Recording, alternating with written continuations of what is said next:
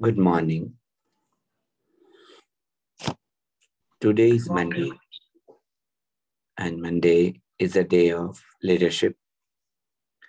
In the leadership series, we have continued with principle.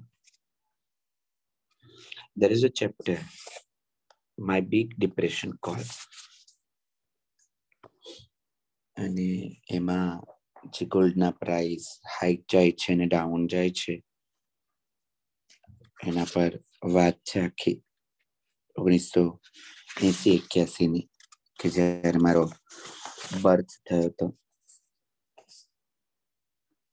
And the wonderful thing I have found from this chapter is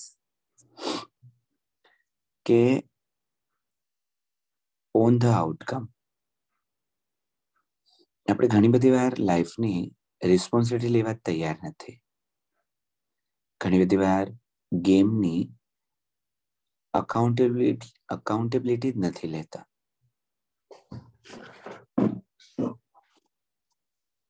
હવે જે મને અહીંયા સમજાય છે બહુ જ સરસ વસ્તુ છે. મેં આ ઓલરેડી પેસેજ પણ મોકલ્યો છે ગ્રુપની અંદર. for the most part life gives you so many decisions to make and so many opportunities to recover from your mistakes that if you handle them well you can have terrific life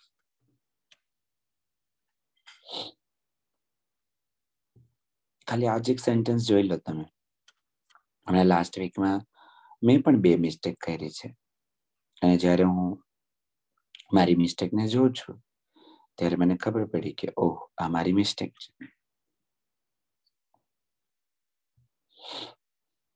અને લાઈફે મને એ મિસ્ટેકને સુધારવાની પણ તક આપી. મને ટાઈમે ટાઈમે Angel મોકલ્યા. મારા કોચ નહોતા. તો એમના ફ્રેન્ડ સાથે મારી વાત થઈ ગઈ. અને એમણે મને જબરજસ્ત ઓપનિંગ આપ્યું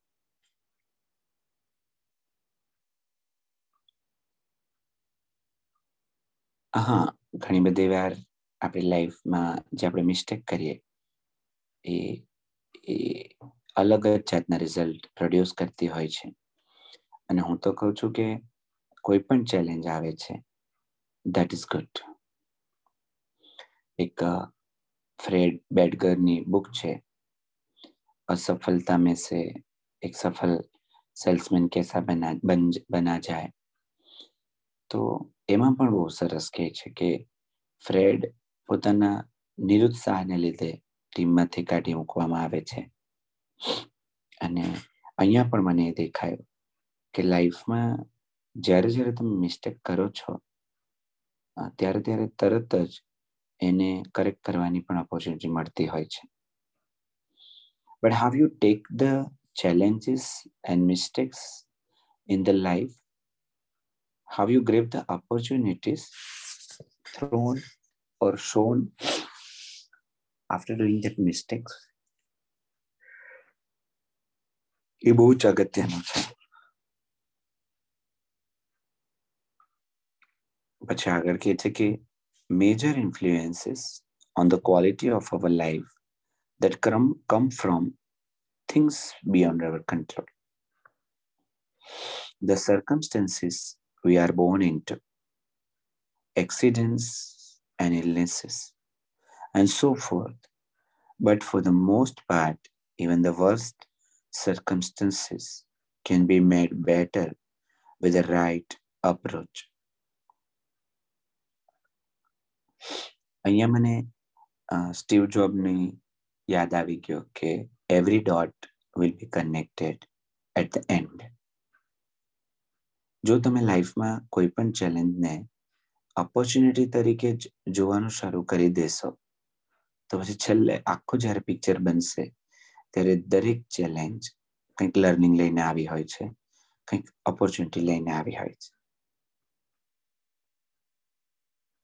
so my simply point here is whatever circumstances life brings you, you will be more likely to succeed and find happiness. If you take responsibility for making your decisions well, instead of complaining about things being beyond your control.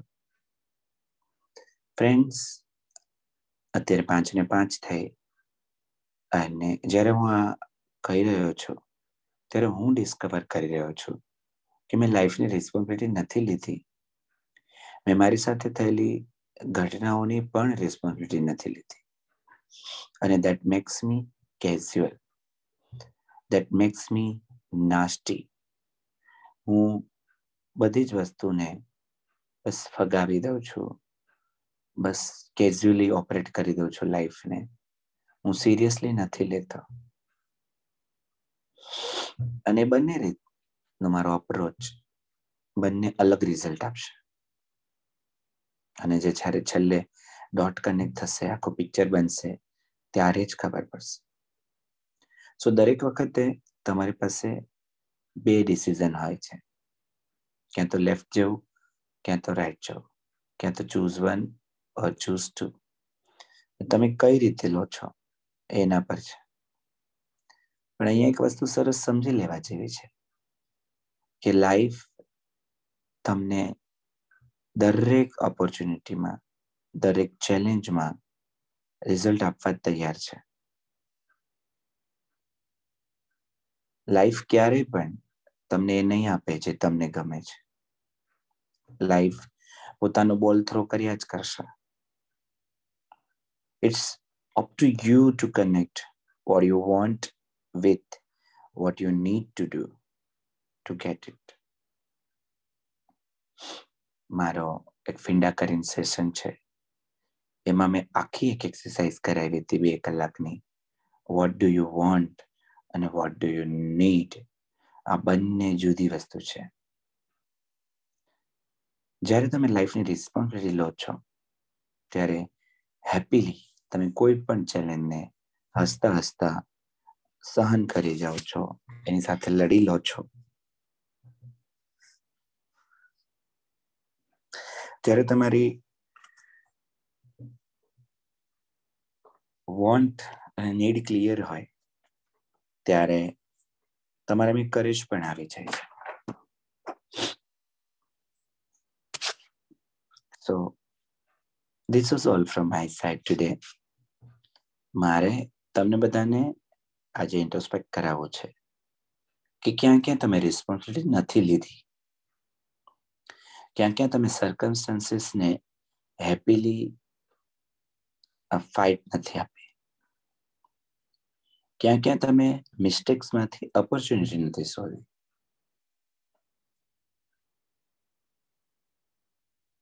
મારો question ફરીથી repeat કરું છું. ક્યાં ક્યાં તમે લાઈફમાં responsibility નથી લીધી?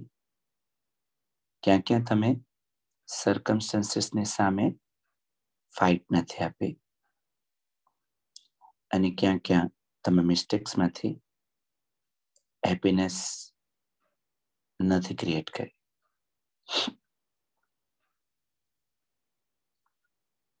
હું એક મિનિટ આપું છું. આપણે બધા વિચારીએ. કોઈ પણ એક ક્વેશ્ચનનો જવાબ તમને અહીંયાથી હવે મૂવ કરશે. ત્રણેય ક્વેશ્ચનના જવાબ હોય તો પણ મને કંઈ વાંધો નથી. Because it is your life and you should take responsibility of your life whatever you will do you should on the outcome એ જ એક પ્રિન્સિપલ પર હું આજની મારી વાત પૂરી કરું છું એક મિનિટનો પોઝ લઈએ પાંચ ને દસ પછી મને ટેક અવે આપો અને બધા આજે ઓછા લોકો છીએ એટલે વધારે વધારે ટાઈમ લેશો તો પણ મને ગમશે પણ you should elaborate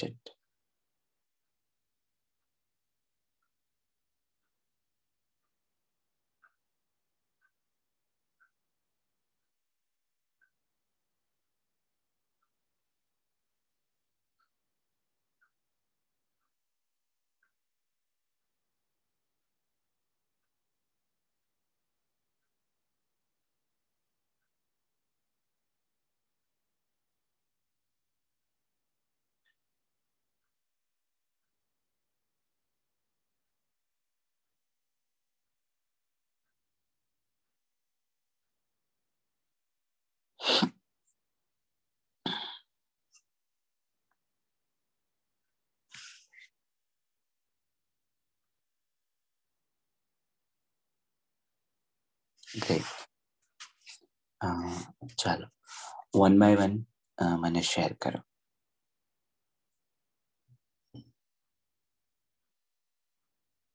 Yes, whose turn first?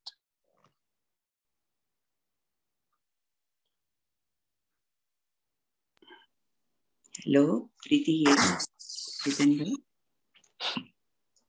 yes yes yes સંભળાય છે હા તો મારી સૌથી પહેલી ભૂલ એ હતી કે મારા જીવનની જે લાઈન મેં પસંદ કરી હતી કે હું પ્રેક્ટિસ કરીશ કોર્ટ પ્રેક્ટિસ કરીશ અને વકીલાતમાં મને બહુ ઇન્ટરેસ્ટ એ વખતે હતો. પણ મારા સ્વભાવની આ વસ્તુ વિરુદ્ધ હતી. એટલે હું કોર્ટનું જે એટમોસ્ફિયર હતું એ મારા સ્વભાવને સૂટ કરતું જ નહોતું. અને એ મારી ભૂલ હતી. હા, એમાંથી નીકળવા મારે પ્રયત્નો તો કરવા જ હતા. અને ધીરે ધીરે મને એવી ઓપોર્ચ્યુનિટી મળી કે હું કોમ્પ્યુટર લાઈનમાં આવી ગઈ શીખી અને ધીરે ધીરે એ લાઈન પર મારા ન ગમતી વસ્તુમાંથી હું બહાર આવી ગઈ. તો મારી ભૂલને મેં સુધારણા તો કરી, સાથે સાથે મને ઘણું બધું જ્ઞાન અને ઘણા બધા દરવાજાઓ ખુલી ગયા મારા જીવનમાં કે ગમતા ફિલ્ડની અંદર સોરી હું આવી. તો આ મારી સૌથી મોટી ભૂલમાંથી સૌથી મોટી કહેવાય ને કે સફળતા મને મળી. અને એનો મને ખૂબ જ આનંદ છે. એ જ મારી હેપીનેસ છે. અને કોમ્પ્યુટરમાંથી પણ હું ધીરે ધીરે ધીરે આ જ લાઈનમાં છું. છતાં પણ મારા જે માનસિકતા છે જે કે જે મને લિટરેચર તરફ લઈ જાય છે, તો એ પણ અત્યારે હું કહી રહી કરી રહી છું. તો આજે રેલવે ટ્રેકના બે પાટાની જેમ એક તરફ કોમ્પ્યુટર છે, બીજી તરફ મારી કવિતા યા મારું લિટરેચર છે.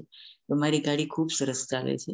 તો આ એક ભૂલની સુધારણા હતી કે જેણે મારા જીવનને બદલી દીધું. Thank you very much great તમારી આ જે રિયલ લાઈફ સ્ટોરી છે એને ઘણા ઘણાને મૂવ કર્યા હશે. Thank you Preeti thank you next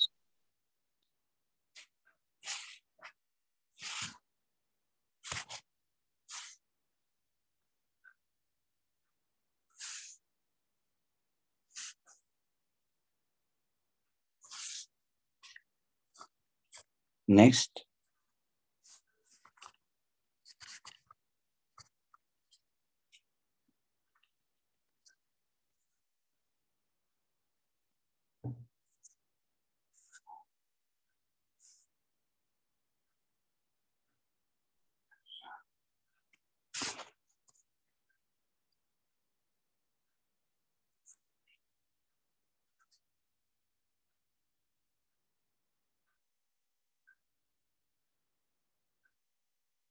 Sanket તમારો અવાજ નથી આવતો ધારા મેમ નો ટર્ન છે એ લે છે તો એના પછી હું લઉં Dhara miss Yes, sir. Okay. Sir, I'll share it last because I'm not getting એટલે હું હજુ થિંક કરું છું Okay, then let me go ahead. Uh, yeah, good morning, everyone. Uh, Thank you, Chetan sir. Uh, બહુ જ important session હતો આજે કે always see the problem as opportunities. તો ત્યાંથી જ ઘણા બધા આપણે પ્રોબ્લેમને ઓપોર્ચ્યુનિટીઝ તરીકે જોઈએ છે તો ત્યાંથી ઘણા બધા પ્રોબ્લેમ સોલ્વ થઈ જાય છે and we start thinking a uh, solution for that problem instead of uh, uh, worrying about the uh, problem કારણ કે ઓપોર્ચ્યુનિટી જોઈએ એટલે of course we we think about the solution for that so yes that that was the important learning from your session today and related to uh, mistakes uh, I, I, feel ki i'm giving uh, some less time to my family members uh, than the required. So yes i'll make some schedule so that i can give proper time to my family. Okay thank you. Okay.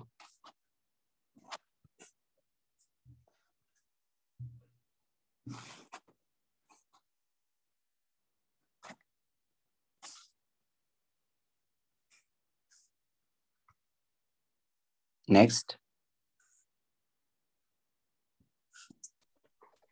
Chandra Kota here good morning everyone આપણે ઘણીવાર complete કામનું જવાબદારી લેવામાં ભૂલ થતી હોય છે એ રીતે હંડ્રેડ પર્સન્ટ અમને ઘણી વસ્તુમાં મારાથી કામને કમ્પ્લીટ કરવામાં હંડ્રેડ પર્સન્ટ આપવામાં રહી જાઉં છું. અને એ મારી ભૂલ છે મિસ્ટેક છે. અને એ હંડ્રેડ પર્સન્ટ ના આપવાને કારણે એનો જવાબદારી જે રિઝલ્ટ આવવો જોઈએ, એ જવાબદારી પણ આપણે લેતા નથી. મેં આપણે એવું વિચારીએ છીએ, મેં તો હંડ્રેડ પર્સન્ટ આપી દીધો છે, એવા ખ્યાલમાં હોય છે. કશે ને કશે આપણાથી ચૂક થાય છે. અને જેટલું પણ કામ કર્યું છે, એનું પણ હેપીનેસ આપણે રહેતો નથી અમુક વાર. તો આમાંથી હંડ્રેડ પર્સન્ટ આપવાનું, મારી ટેકઅવે છે હંડ્રેડ પર્સન્ટ આપવાનું, નહીં આપ્યું, તો એ જવાબદારી લેવાનું અને જેટલું પણ કામ કર્યું, એનું હેપીનેસ લેવો જોઈએ. Thank you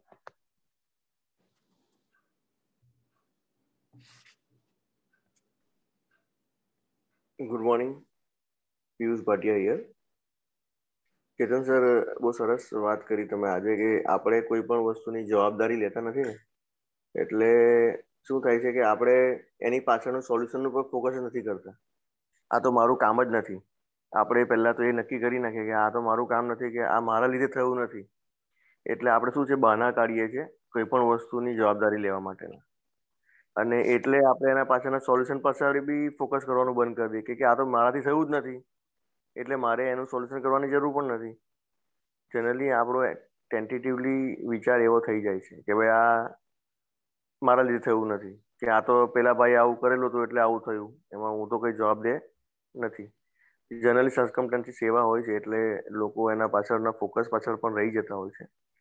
એટલે જનરલી બધી જવાબદારી અગર આપણે સ્વીકારીએ તો સ્વીકાર્યા પછી આપણે એના સોલ્યુશન પર ફોકસ કરી શકીએ.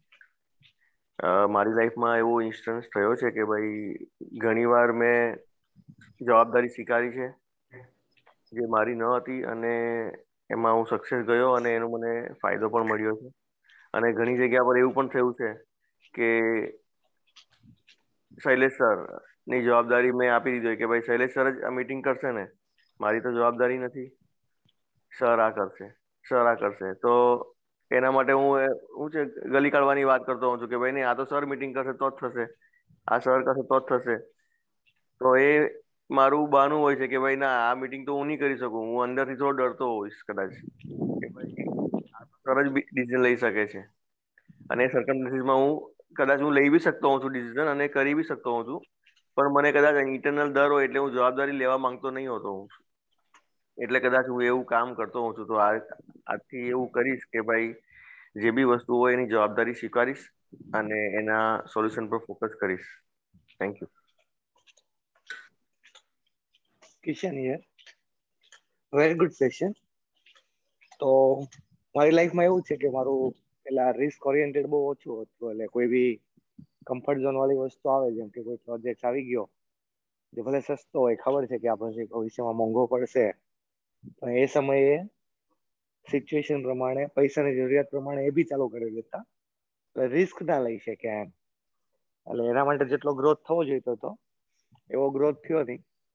પછી આ એલઆઈપી પહેર્યા પછી બી એ માઇન્ડસેટ ચેન્જ થયું છે તો એની બિઝનેસમાં બી ઇમ્પેક્ટો આવે છે. અને પર્સનલ લાઈફમાં તો છે જ ઇમ્પેક્ટો સો એ જે માઇન્ડસેટ ચેન્જ થયું એ બહુ ઇમ્પેક્ટિંગ વસ્તુ છે મારા માટે. તો એ રિસ્ક નહીં લેવાના લીધે ઘણી બધી મિસ્ટેકો કરી. ઘણા ના કરવાના પ્રોજેક્ટો કર્યા, ના હોવા જોઈએ એવા ક્લાયન્ટો કર્યા. એટલે એ બધું હવે કરેક્શન કરી નાખ્યું છે. So LIP is a big breakthrough thank you Chetan sir thank you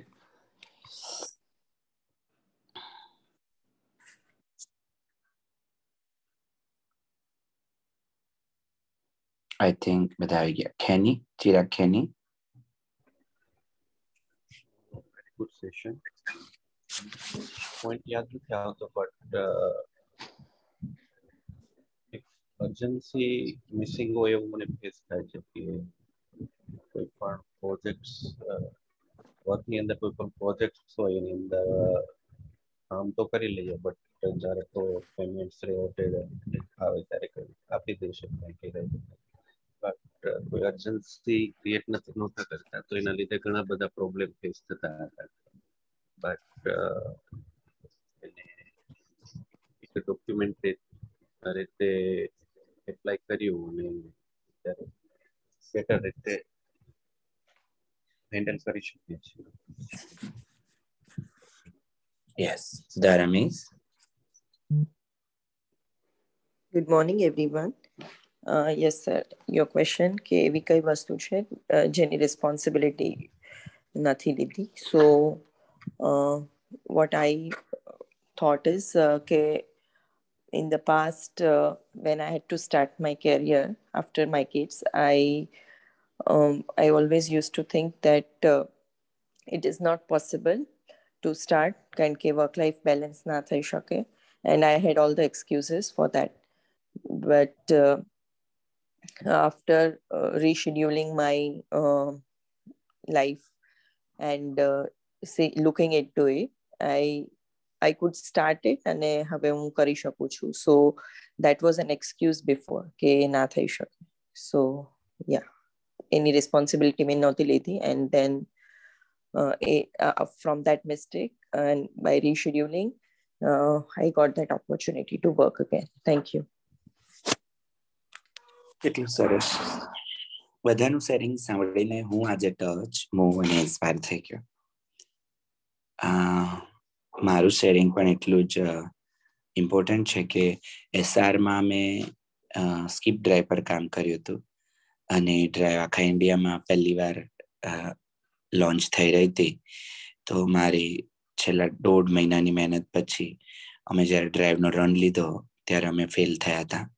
અને હું એનો પ્રોજેક્ટ મેનેજર હતો અને મેં એક જ દિવસમાં ત્રેવીસ લાખનું નુકસાન કરાવ્યું હતું. ટ્વેન્ટી થ્રી લેખ ફ્રેન્ડ્સ અને એ દિવસ તો મને હજુ પણ યાદ કરું તો પગ ધ્રુજી જાય અને આખું અમારી મુંબઈની ટીમ આવી ગઈ હતી સુરત. અને એ જે બધાની વચ્ચે હું ખાધા પીધા વગર સોળ કલાક કન્ટિન્યુઅસ ખાલી આન્સર જ કરી રહ્યો હતો. અને જ્યારે મેં એની રિસ્પોન્સિબિલિટી લીધી, ત્યારે મેં બીજા જ વર્ષે એસઆરને છ મહિનામાં, એટલે છ જ મહિના પછી બસ કપલર પ્રોજેક્ટ લોન્ચ કરી અને ત્રેવીસ લાખનો પ્રોફિટ કરાવ્યો હતો. અને મને મને એના માટે એમ્પ્લોય ઓફ ધ મંથનો પણ એવોર્ડ મળ્યો હતો. જે પાંચ હજાર એમ્પ્લોયીમાં એક જ જણાને મળે એવો પ્રેસ્ટિજિયસ એવોર્ડ મળ્યો હતો. અને ત્યારે મને ખબર પડી ગઈ કે રિસ્પોન્સિબિલિટી લેવાનું મહત્વ કેટલું છે.